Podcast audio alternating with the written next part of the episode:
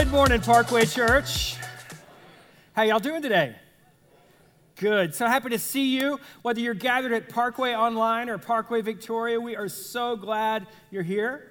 Say, hey, Mike, why aren't you saying hi to Parkway Lone Tree or hi to Parkway Port Lavaca? Well, you just heard it. We've got live preaching happening at each of our campuses this month. Pastor Kim is right now preaching, preaching this exact same message at Parkway Lone Tree.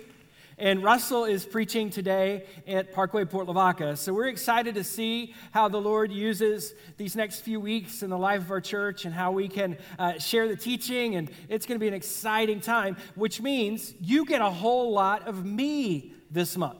Russell will preach next week here, but other than that, you get a whole lot of me here this month. And I don't hear clapping right now, so I'm kind of a little frustrated by, you know, I don't know.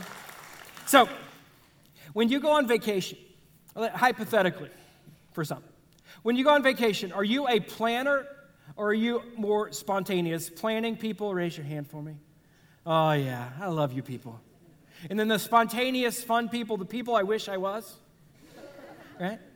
I ask because today we're going to talk about God's simple plan for your life. And whether you're a planner or you're more spontaneous, I'm going to show you from God's Word what His plan is for you. And it's just that simple. And we're going to look in the book of First Thessalonians together. So if you brought your Bible, we're going to look at, at God's plan for your life. And it's a simple, simple, simple strategy. Planning today is easier than it's been ever in life. And I'm going to make your plan for your life the easiest plan possible. Back in the day, if you were a vacation planner type person, it took planning to be a planner. Christy and I got married, and, and uh, isn't that good news? Your pastor's married to his wife. Anyway, I, uh, Christy and I got married.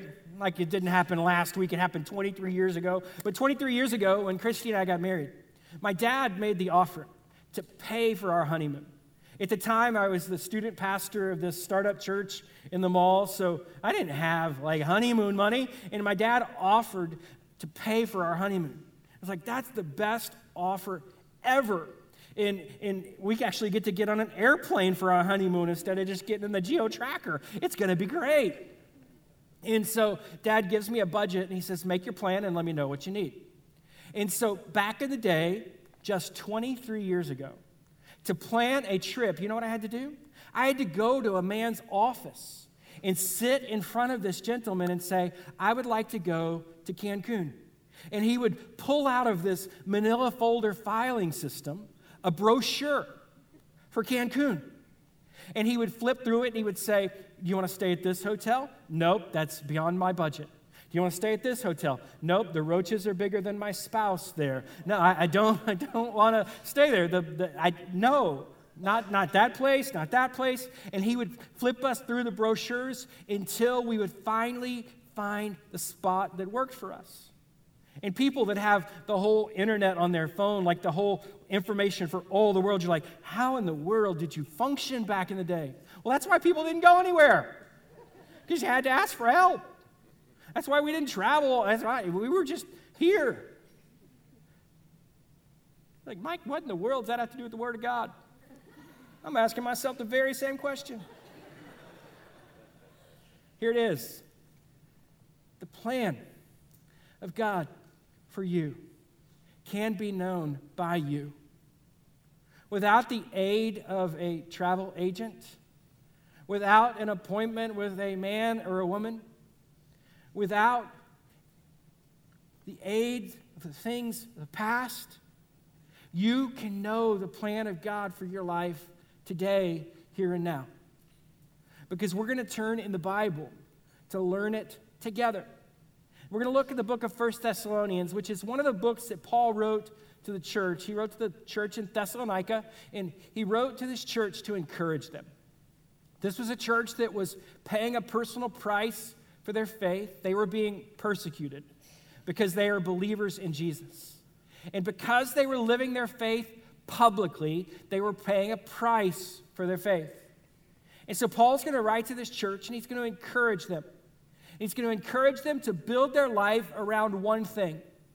And that one thing is love. And he's going to encourage them to keep their faith from growing stale so that their faith is always fresh. And he's going to give them a measuring stick, a singular measuring stick for the quality of their faith. And the quality of their faith would be measured by the quality of their love. And so today, as we enter vacation mode living, we're going to talk about how to love always. And we're going to talk about how love is central to a fresh faith. As we look at loving always, the first fill in the blank that I want you to fill in for me today is that we need to escape stale faith. We talk a, good talk sometimes when it comes to our faith in God. But what the Bible's about to give us is a test for the true freshness of our faith. Has our faith grown, grown stale? Or is our fra- faith, wow, that's, it's hard to say faith and fresh apparently for me right now. Is our faith stale? Or is our faith fresh? Is our faith growing things because it's hidden in a dark closet pantry? Or is our faith fresh and we're growing through things because our faith is alive and real? Paul tells the church in Thessalonica, just like I tell you today, don't let your faith grow stale. In fact, we're going we're going to escape stale faith type of living as we learn to love God and we learn to love people. You ever eaten anything stale? I have. The other day, I had a sinus infection, ate a piece of bread that had been in the pantry a little too long, felt better in two to five days. It's great. It's great. We don't want our carbs to be stale. But the most important thing in your life to make sure is fresh is your faith. Listen to what Paul writes here 1 Thessalonians 1 2 through 3. We always thank God for all of you, continually mentioning you in our prayers. We remember before our God and Father your work produced by faith, your labor prompted by love, and your endurance inspired by hope in our Lord Jesus Christ. What Paul is saying here is there such a thing as a faith that is fresh and that's producing something in your life. Stale faith produces nothing. Fresh faith produces two things. The first thing that Paul teaches us fresh faith produces work.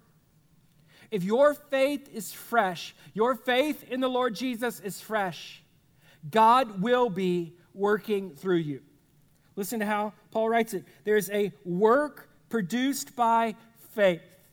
James says that faith without works is dead. And that's a reminder to the believer that if your faith is fresh and alive and you're living according to the faith that you hold on to in the Lord Jesus, your faith will be producing work. You will be used by God as your faith freshens. The second thing we know that fresh faith produces is it produces something inside of you. Paul says that because of fresh faith, they have endurance inspired by hope. So if our faith is fresh, we not only will have God working through us, but we'll see God working in us, and He'll provide something very specific for all of us. It is a hope that only He can provide.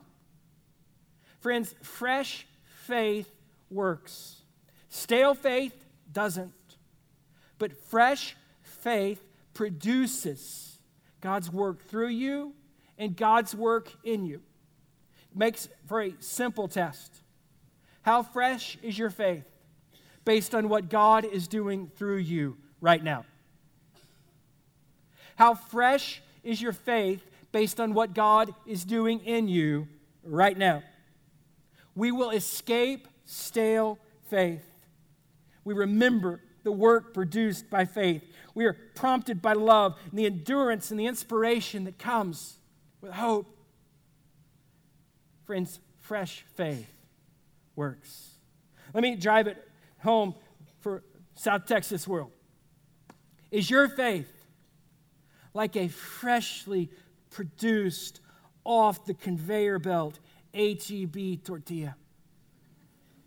Is there anything better than a bag of tortillas from HEB that still has the condensation on it? Because you know they're hot. Or is your faith like that tortilla you bought from HEB two weeks ago? It's still in the pantry, it's buried deep beneath the stuff that you really want to eat. And you pull it out, and it's hard and it's crispy and it's growing something. Which faith are you living right now? That fresh faith that produces work and gives hope? Or that old stale faith that produces nothing? Second thing Paul's going to tell the church and us to do is to get away from dead religion. As we look at learning to love always, one of the things that we're going to see is that God invites us not to a religious life, but to a faithful life. God calls us not to a religious life, but to a life of loving Him and loving people. So we're going to get away from dead religion. As you consider your faith right now, not only can we look at our tortillas to determine our faith, but do you see a life living for God like a roller coaster or a lazy river? Like, think about roller coaster type faith. How many of y'all would ride this roller coaster? How many roller coaster people? Oh, yeah. You know what these people know? These people know that you could get on a roller coaster. They latch you in, they cinch it down to, I mean, one point past pain, right? They like tighten you into that seat. Just when you think it's tight enough, they come back, break every rib in your body, but you know that you're safe. And then that takes off from zero to 100 in 1.2 seconds.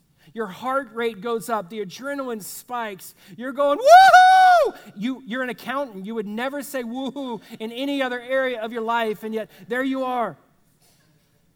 And you know that you are 100% safe, but you're living outside your comfort zone. You know that this ride is not controlled by you, and you're going to go through it, and you're going to come to the end, and you're going to say, Let's do it again! Let's do it again! Is your faith like a roller coaster? Or is your faith like a lazy river? Lazy rivers can be fun too, don't get me wrong. But when it comes to a picture of our faith, are we simply laying in an inner tube, being pushed by the currents and the whims of our day? Are we on an exciting journey with Jesus where we are escaping dead religion? See, our journey with Jesus should be an out of the comfort zone, pushing the limits experience. Our journey with Jesus shouldn't be something that is old and stale, but should be something that's living and exciting where a woohoo comes every now and again because we are seeing his faithfulness and we're trusting his goodness on a daily basis. Listen to how Paul writes about the faith that is alive. 1 Thessalonians 1 4 through 6. For we know, brothers and sisters, that's believers, for we know, brothers and sisters, loved by God, that He has chosen you. Because our gospel came to you not simply with words, but also with power with the Holy Spirit and deep conviction. You know how we lived among you for your sake. You became imitators of us and of the Lord. For you welcomed the message in your midst, in the midst of severe suffering, with the joy given by the Holy Spirit. Paul says the reason that we escape stale faith and we get away from dead religion is because the relationship that God offers you in Jesus Christ is anything but stale and anything but dead. You believed a message, it came with words. But when you believe that you're a sinner who needs a Savior and Jesus is the Savior of the world, you weren't simply stepping into an ideology. You weren't simply stepping into a religion. You were stepping into a relationship that comes with power You weren't just saying yes to an idea, you were saying yes to the God of the universe. You weren't just saying yes and making an intellectual assent to someone that, that is greater than you. You were saying yes to the God of the universe, and He comes not just with His word, but with His power. And this power is the Holy Spirit living inside of you. And this Holy Spirit, this power, not only does it bring the grace of God, but it brings into the life of every believer deep convictions. So that you're able to test how you're living and test and see whether you're living to please God. So, this is not a dead religion that you simply ascribe to a new idea. This is an alive faith in God with the power that says your life is so changed that what you believe and how you live, the very convictions, the very foundation of your life will be changed. And these deep convictions result in us being imitators of God. These deep convictions change us from simply being a, an improvement of ourselves to being an imitator of God. So, question Is your religion dead or alive today? Is your religion leading you to simply being a better version of yourself? Or is your relationship with God leading you to be an imitator of Christ Himself? You 2.0 is not what you need. Jesus living in you. Christ crucified. The life you now live is not your own, but by faith in the one who loved you and gave himself up for you. That's what you need. You 2.0 doesn't change a thing.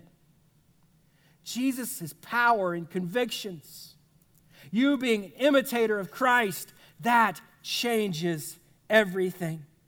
And it is not dead religion, friends. It is an alive relationship with God. As you look at vacation mode living, let's make it real simple. When it comes to loving God, true vacation mode living is learning how to live in relationship with God and relationship with people. Paul's going to make it so simple that even I can get it.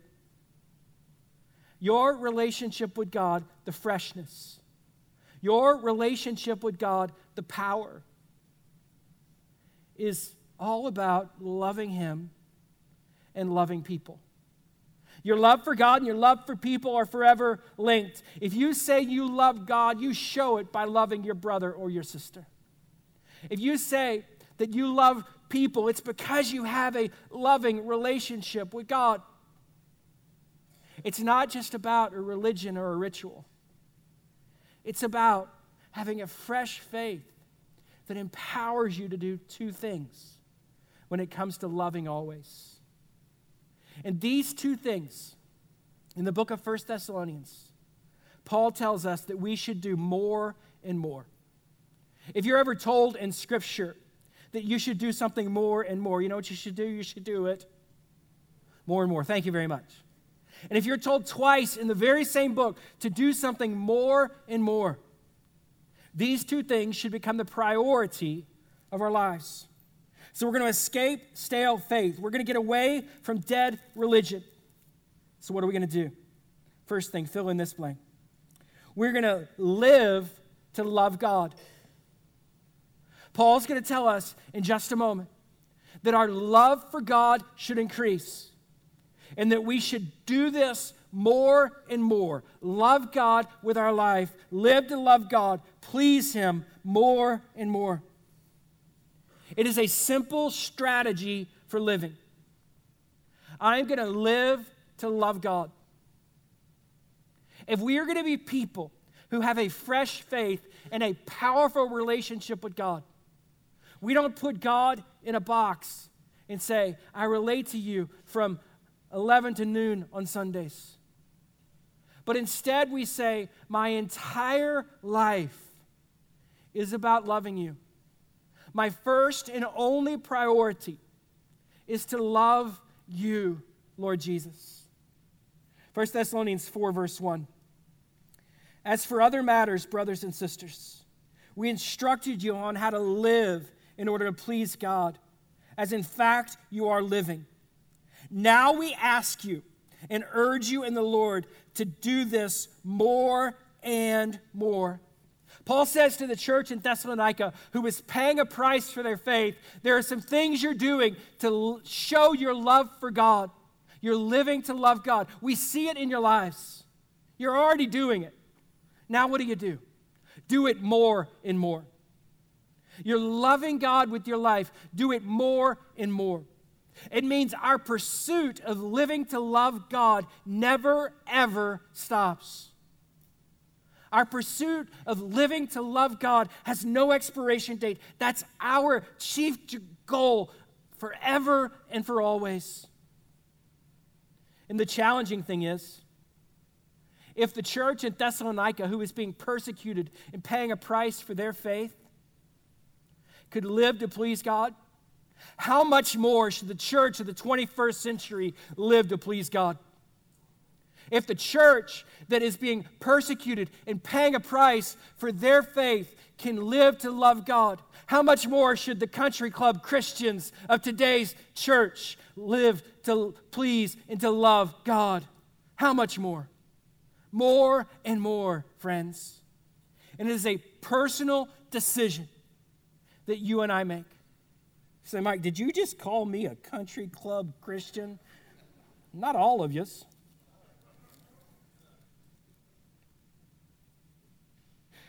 How do you do it? How do you live in order to please God? Well, there's this question you can ask. No matter what you're doing, no matter what you're about, simple question Does this please God?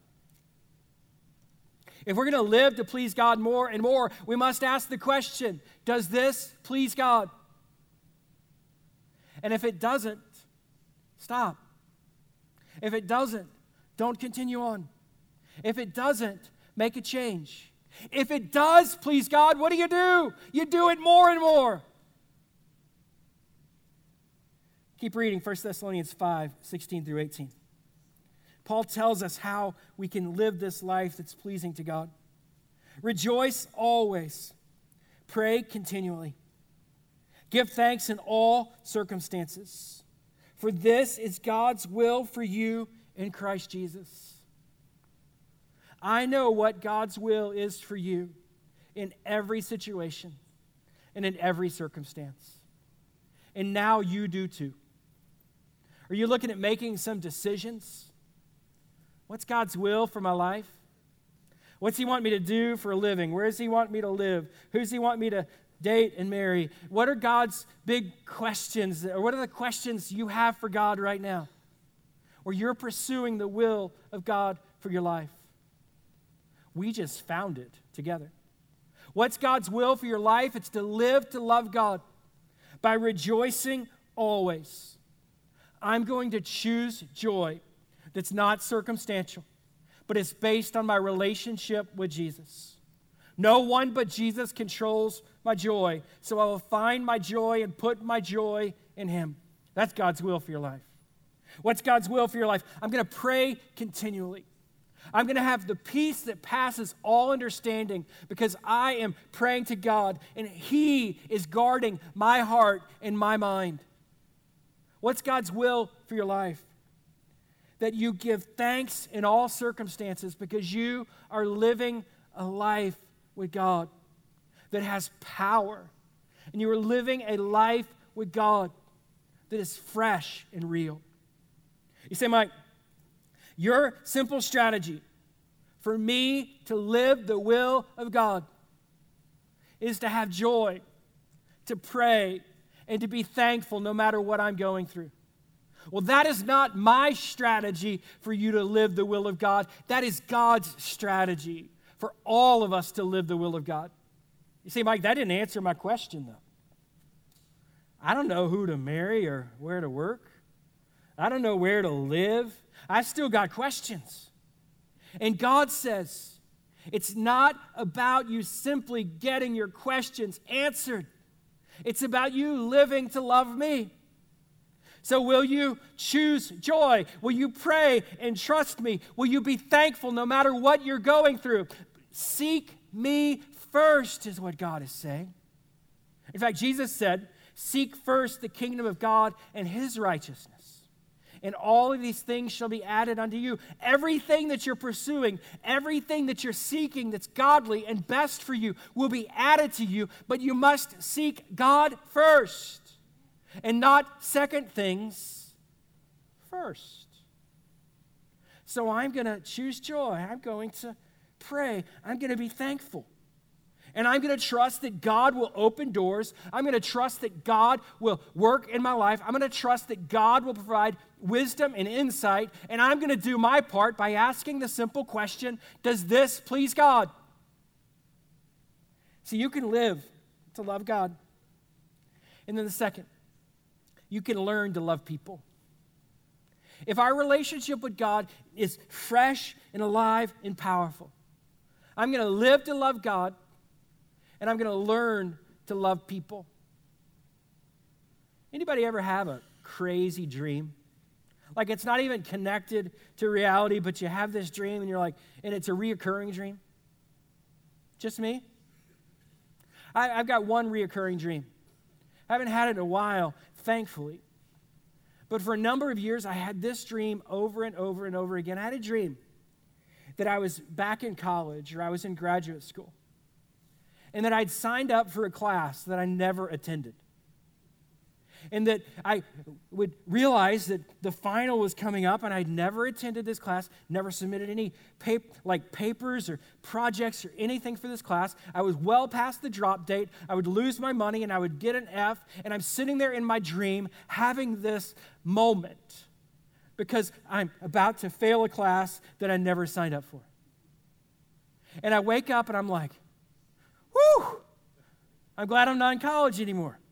I'm glad I'm not in graduate. I'm glad I'm not pursuing my PhD or anything. But in that moment, in that dream, that is a real moment of fear. But in bottom line, when it comes to college education, I am done learning. And so I can wake up from that dream and know that was a nightmare that I don't have to be fearful of experiencing in my day to day life. There's one area in my life that I'm never going to stop learning. You know what that is? It's learning to love people. You would think that having been married 23 years, having been walking with Jesus for almost 30 years, that I would know how to love people by now. But you know what? Paul's about to tell us that we never, ever, ever stop learning how to love people. That we learn how to live for God more and more and we also learn how to love people more and more. 1 Thessalonians 4 9. Listen to how Paul affirms them. It says, Now about your love for one another, we do not need to write to you, for you yourselves have been taught by God to love each other. So, this idea of learning to love people is God teaching us to love people His way. So I am never, ever, ever done learning to love people God's way. That's why I can have hope in every relationship because I can learn how to love people like God loves people. That's why I look at my kids and look at them as they've grown older. I look at every age and every life stage that they'll enter. I'm going to continue to learn to love them. It won't always be easy, but it's not always easy for God to love me. So I'm going to learn to live like God lives, and I'm going to learn to love like God loves. If we looked at your life right now, who's teaching you how to love? Can you say that God's teaching you how to love because you're loving with things like compassion and kindness, forbearance? You're loving with things like patience and understanding? You're learning to love in such a way that it breeds peace in your house instead of war? Who's teaching you how to love? In fact, Paul says that this learning to love people is the second thing that we should do more and more. I got, I got a question for you. When it comes to your relationship with God, do you see your love for people as essential? It's, it's one thing to say, God, I want everything I do in my life to please you more and more. Will you also come alongside and say, God, I want my love for people to grow more and more? I want my love for people to show that I'm living for you more and more. It gives me hope because there are times when I fail relationally with my wife, with my kids, with my friends. There are times that I fail relationally. And God comes in and says, Hey, let me teach you more and more. There are times when we don't get it right, and God comes in and says, That's okay, let me teach you more and more how to love people. Friends, if our faith will be fresh and our faith will be powerful, we must learn God's simple plan. And it can be summed up like this Will you live for me? Will you let me teach you how to love people with power and deep conviction? Will you live for me and will you let me teach you how to love people so that you are seen as an imitator of Christ? Because that's what you are. That's God's simple plan. Live to love God and learn to love people. Let's pray together. Father, we thank you for the chance to open the Word and to be challenged and grow together today. God, I pray that you would help us more and more to live to please you. God, I pray that you would help us more and more to learn to love people. God, this great call you have on our lives can seem overwhelming, can seem impossible, can seem unreachable by people like us. And so, God, I just pray you encourage us with more and more living for you and love for people. God, would you remind us that no matter where we are, there's a more and more that we can live for you.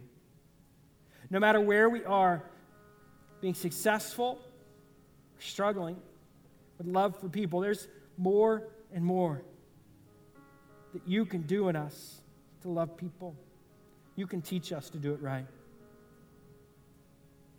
Church, as you pray, maybe in this moment, you need to admit that you've been living for some things that aren't God first.